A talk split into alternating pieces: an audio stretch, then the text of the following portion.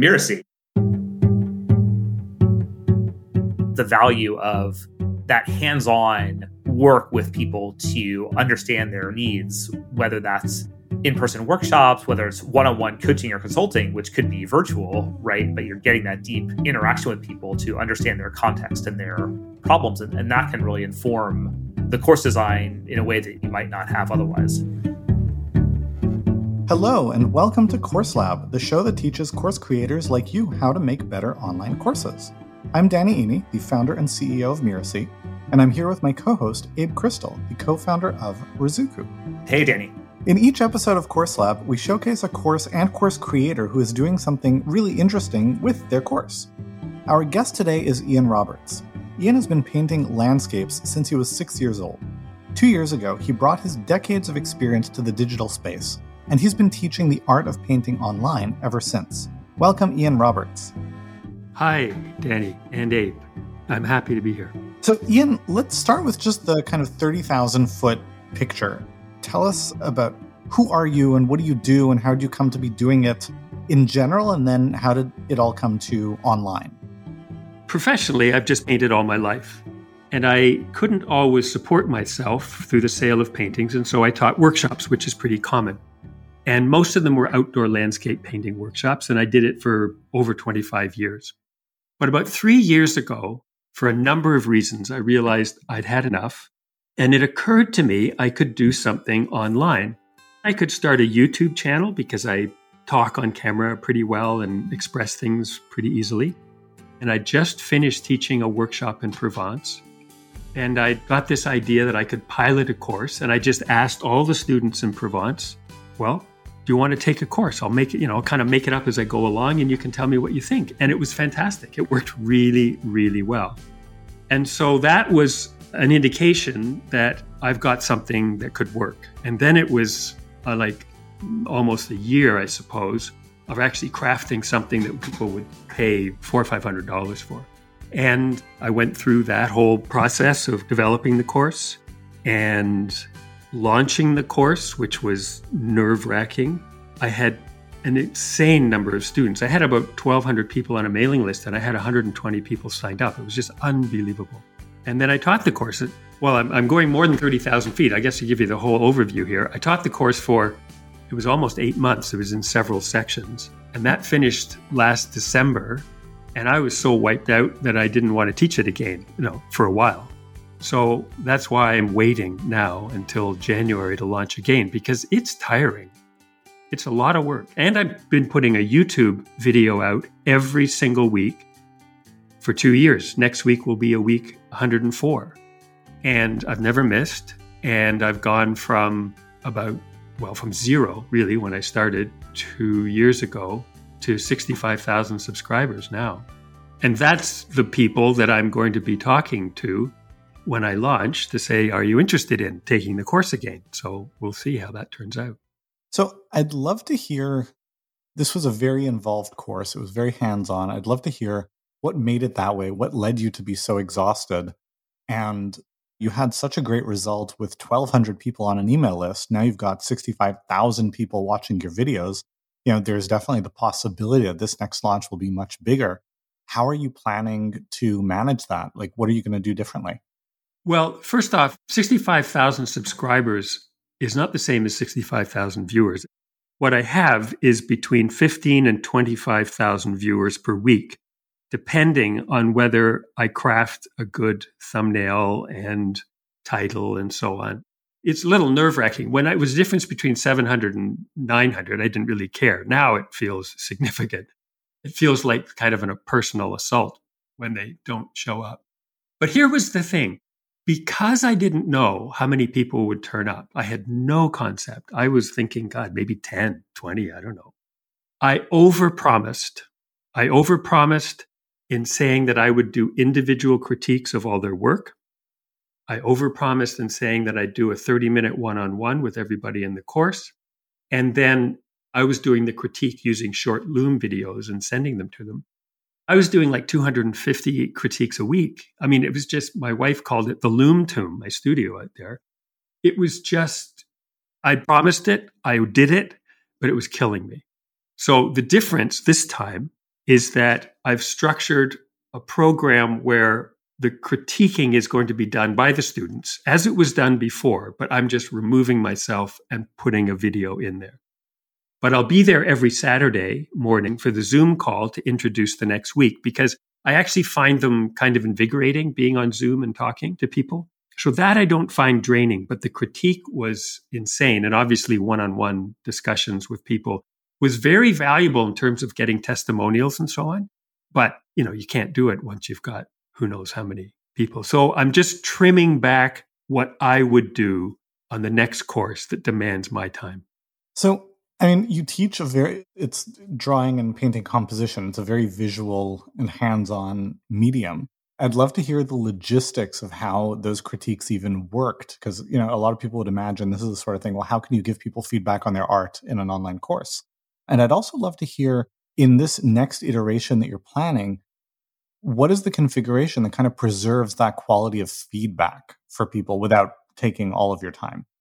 So I think the number one thing is that the Western, our Western representational tradition of art is based on a series of conventions, not rules, but conventions, perspective, say, being one of them. And the way color say gets cooler and more distant and blue as it goes into the distance. So those are things that we can see. And so the structure of a painting, and as you say, it's a very graphic thing, and you can see exactly what you're looking at and you can see what the problems are.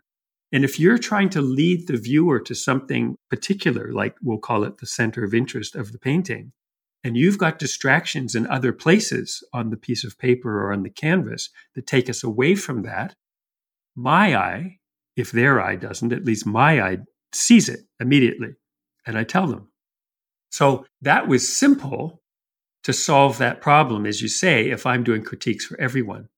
So it just means that using a buddy system where they have their own individual buddy each week that is critiquing the work with a series of very specific guidelines and a series of images from the past courses that illustrate those particular guidelines for critiquing the work, then they will get the experience of critiquing the work. But what I'm saying is the most important aspect of critiquing the work is that it brings you the tools to critique your own work.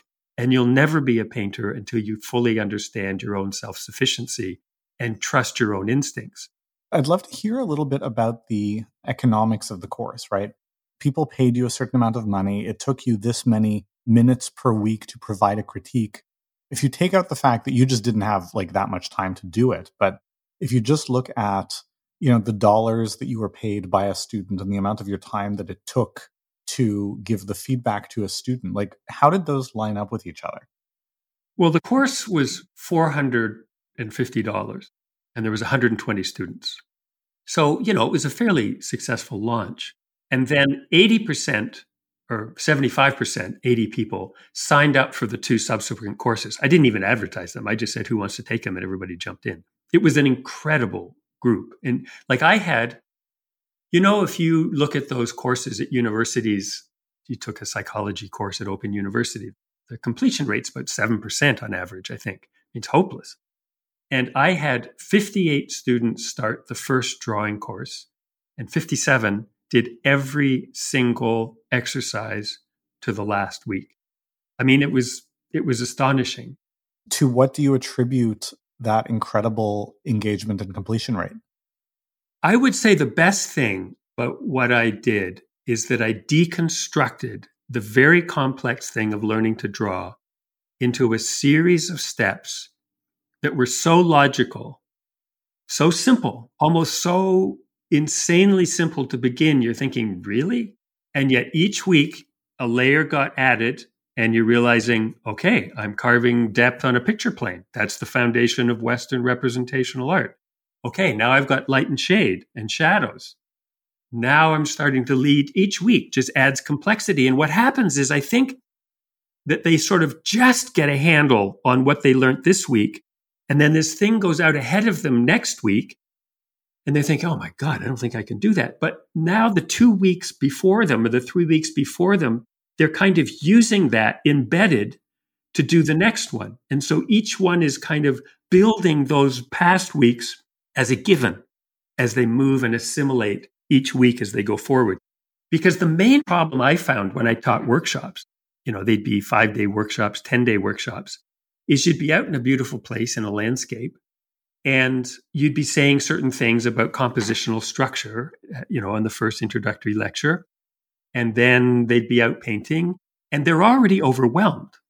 There's only so much that you can assimilate and integrate into your work.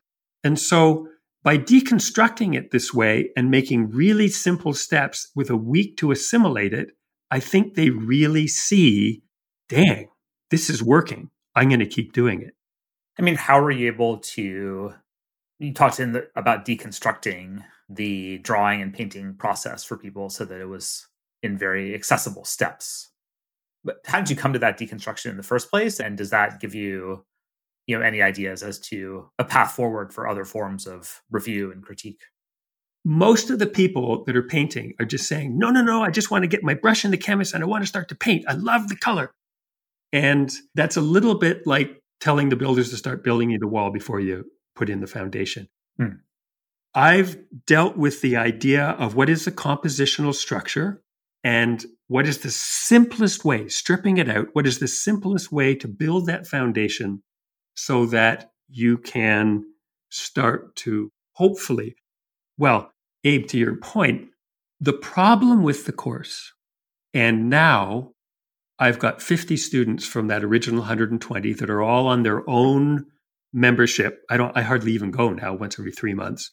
And they meet up on Saturdays and discuss and they post work and they critique each other. They're still doing that.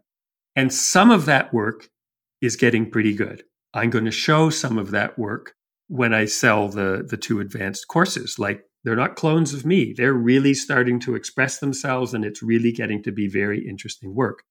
But the problem after six weeks is that the difference between my giving the image and they're working with my image and they're choosing their own image, that's a big jump. That's a big jump. And it's the, I wouldn't say it's a weakness in the sense that it's only been six weeks. I mean, how much can you do in six weeks? But going from my images to theirs is a big jump. And so, what I'm planning to do this time is do a 30 day challenge, not to bring them into the course, but after they've done the six weeks, a 30 day challenge, just figure out a little composition sketch a day every day for 30 days to grind these ideas in. So really make them your own on your own images and post them and get your buddy to critique them. So I'll see how that does. But I think the deconstruction is really good up to that point and then this challenge, I think, will hopefully bridge that gap. Interesting. Do you have sort of advice or suggestions for other course creators who are maybe a couple of steps before where you are? So, for someone who's trying to figure out that framework or how to get their students to engage and, and take action the way that you did with the initial painting course, how would you suggest people approach that if they're struggling to get to that sort of first milestone? I spent a lot of time thinking about this. And I think when I started deconstructing the course, the first thing I said is, well, sort of to the point I said before, if you're trying to understand all these ideas of structure and you're painting with color and brushes and outdoors in the landscape, and there's all these things going on, it's like a juggler with eight bowling pins. And obviously, you don't start with eight bowling pins. The truth is, you start juggling with three pins. And if you really want to learn to juggle, you learn to throw a ball so you're not looking at it and it lands in your hand. It's all the landing of the ball in your hand without looking. Because if you're chasing every single ball that's coming down, they're dropping on the ground. So it's almost like I went back to what is throwing one ball at a time and having it land in your hand so that that piece is solid because that is the foundation of how every other part of juggling works, or in this case, how drawing works. And what it is, I mean, I'll just tell you how simple it is. It's learning to draw a series of marks on a page so that you create a flat mass of value, a flat mass of color. Most people say their drawings look like chicken scratches. And so if you are trying to make it look like the landscape with a bunch of chicken scratches, you're just being constantly reminded of the piece of paper. Whereas if you start laying some simple masses one next to the other, you very quickly start to create the illusion of things, objects in space. And once you get that, then it's like, oh, I get it. I see what we're doing here. And then we're adding the complexity to that. So I'm not sure that would help anyone else specifically, but in a general sense of how deconstructed the whole thing became to how simple the fundamental was to begin. That was great and super thorough. I don't have any other questions. Abe, is there anything else that you want to ask or explore? I don't think so. All right. Ian Roberts is an artist and educator who currently shares his tips and advice every week on his YouTube channel, Mastering at Composition. You can find more about him and his programs on his website, ianroberts.com. That's Ian with an I, roberts.com. Now stick around for my favorite part of the show, where Abe and I will pull out the best takeaways for you to apply to your course.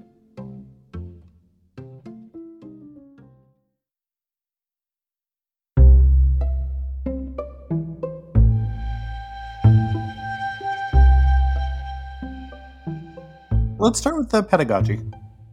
Yeah. So, I mean, things that were interesting to me were, I mean, first of all, just how impactful the course is that he was able to take these challenging skills of painting and composition that, you know, a lot of people might pick up a book or watch that one YouTube video and then not do anything with it. But in his course, he's able to really get them taking action and, and having long term impact. I mean, the other thing I thought was interesting that Ian shared was that not only were his students highly engaged in the course, but they're also continuing to pursue their painting afterwards. They're meeting with each other and they're sharing their ongoing work with him. And he's seeing their work continue to progress and to get really good over time. It's not many courses that have that level of long term impact. So it's, I mean, A, it's just pretty cool to see that.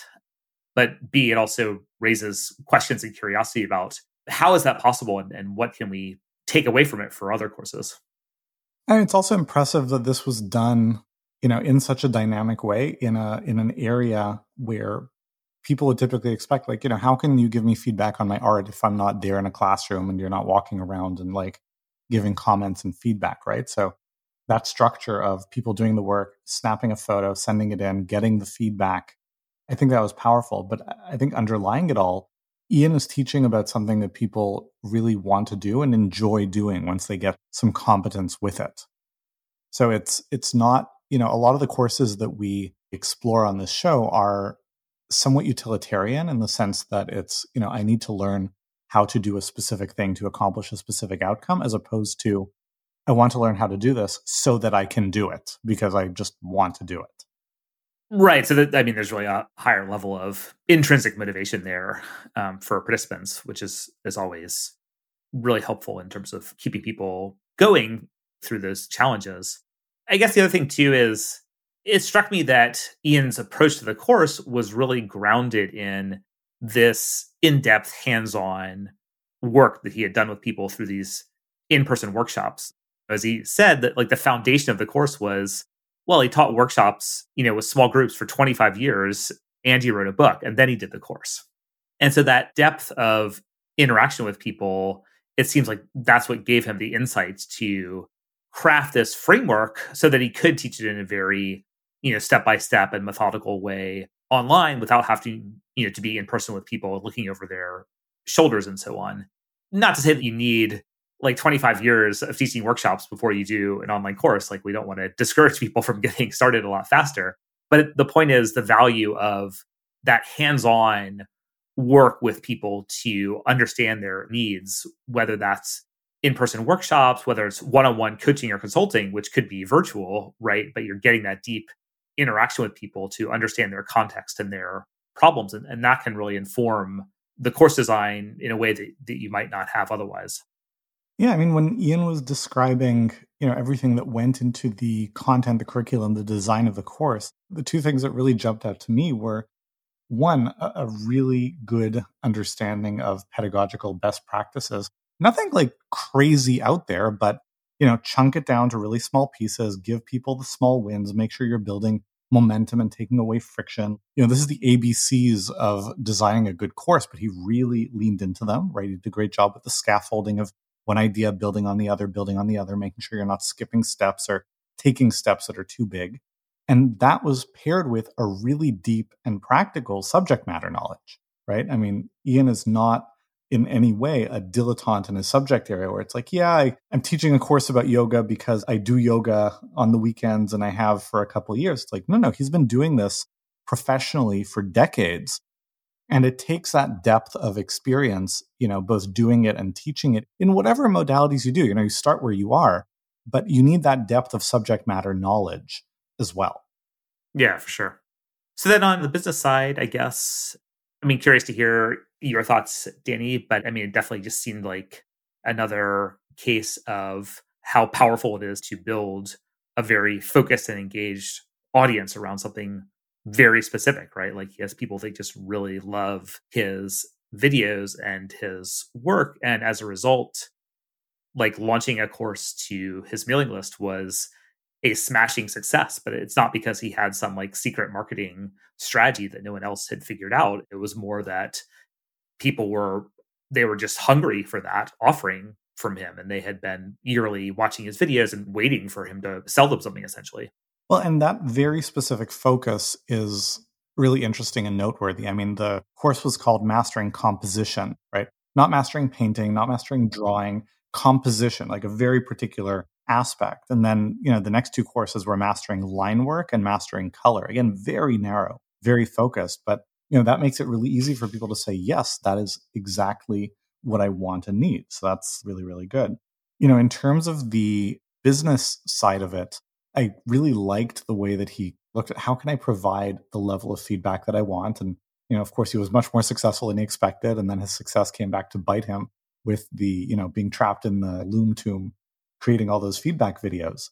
But then in looking at how he could go about scaling the service while reducing his personal involvement, there are kind of two paths that he could take, right? One is hire coaches, hire teachers' assistants, hire his past students. And they certainly wouldn't be able to do it as efficiently as he could. But, you know, he could give them a framework, he could give them a checklist, he could give them the tools to do that. And the amount of individual attention, while enormous when you multiply it by 120 students, was very manageable on a per student basis. So, you know, he could absolutely afford the unit economics would work to have that tiering structure of support. But that said, the other route was well, what if we create this peer feedback structure, which has advantages from a scalability perspective, but the real benefit from where I'm sitting is that it's pedagogically a much more powerful experience, right? When we are the ones giving the feedback, it forces us to think about what we're doing in a whole different way. We learn, and we know this from, you know, Mirasee programs where we've integrated peer feedback structures. Some of the most powerful learning happens when people are actually giving the feedback. You know, as great as receiving feedback is, it's the giving of the feedback that that really cements a lot of the learning. Yeah, I think that's often underestimated. You know, people might think of the peer-to-peer approach as just a way to scale or to avoid having to give individual feedback yourself. But there's that other aspect to it as well, as it actually is serving as a learning tool. And often, you know, when we like we can back our way into it from thinking, you know, how can I free up my time? Right. And we come up with creative ideas that end up being really valuable for the student. But sometimes it's helpful to even approach it the other way, right? You know, if if I wanted to keep delivering this crazy high level of support, if I wanted to even step it up further, what would I do? How would I do it? And that often opens ideas for, well, you know, there's no way I could do that all myself, but I could hire someone to do it. I can create these structures for other people to do it. And we could really step up that level of quality experience. All right, that's all I got. You want to do the readout? All right, ready? Thank you for listening to Course Lab. I'm Abe Crystal, co founder and CEO of Ruzuku, here with Danny Iny, founder and CEO of Mirasee. Course Lab is part of the Mirasee FM podcast network, which also includes Just Between Coaches, Making It, and Once Upon a Business. This episode of Course Lab was produced by Cynthia Lamb, Jeff Govertson assembled the episode. Danny Iny is our executive producer. Another thanks to Ian Roberts for taking the time to run us through his course. You can find out more about him at ianroberts.com. That's ianroberts.com. To make sure you don't miss the really great episodes coming up on Course Lab, follow us on Apple Podcasts, Spotify, or wherever you're listening right now. And if you like the show, please leave us a starred review. It's the best way to help us get these ideas to more people. Thank you, and we'll see you next time.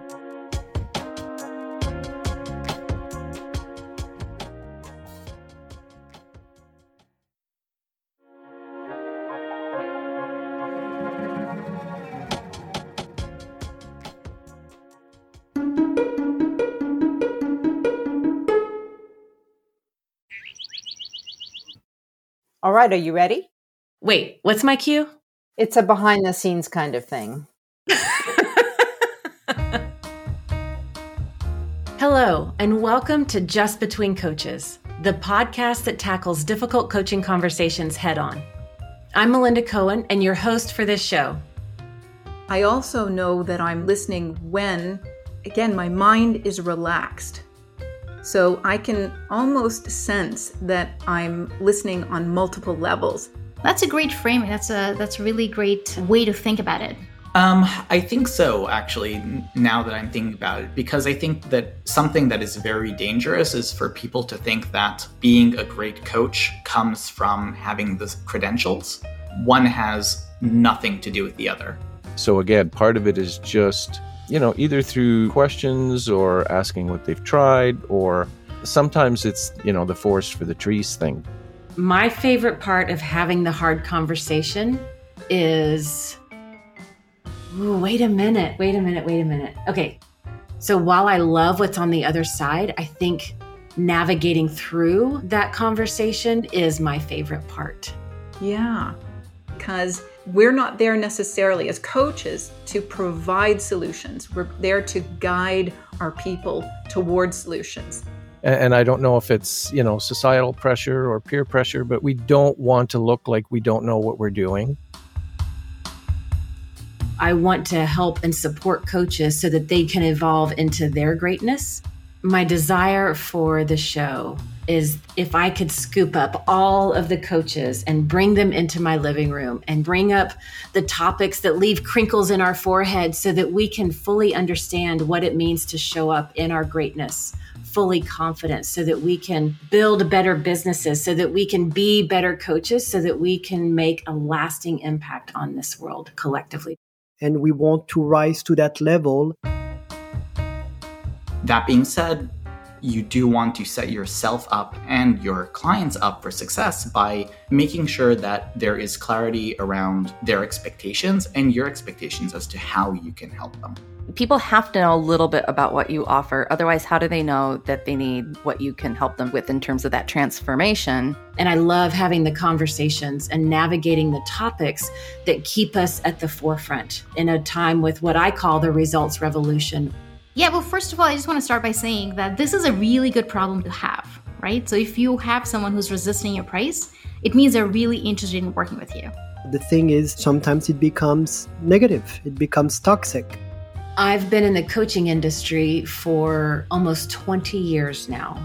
And over these years, I have seen everything behind the scenes in our industry everything that works, everything that doesn't work. I've seen the evolution of our industry and of what it means to be a coach. I just want to say to all the coaches out there, you know, matching who you are to the kind of coach that you want to be is just a practice. Do you want to add some parting words? No, I think you did great. This was a lot of fun. Thank you so much for having me.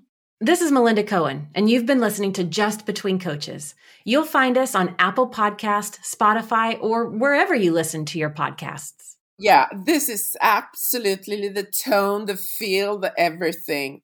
Okay, so I'm going to stop the recording now. Why are you stopping the recording? this is going to be fun. oh my gosh. That's a wrap.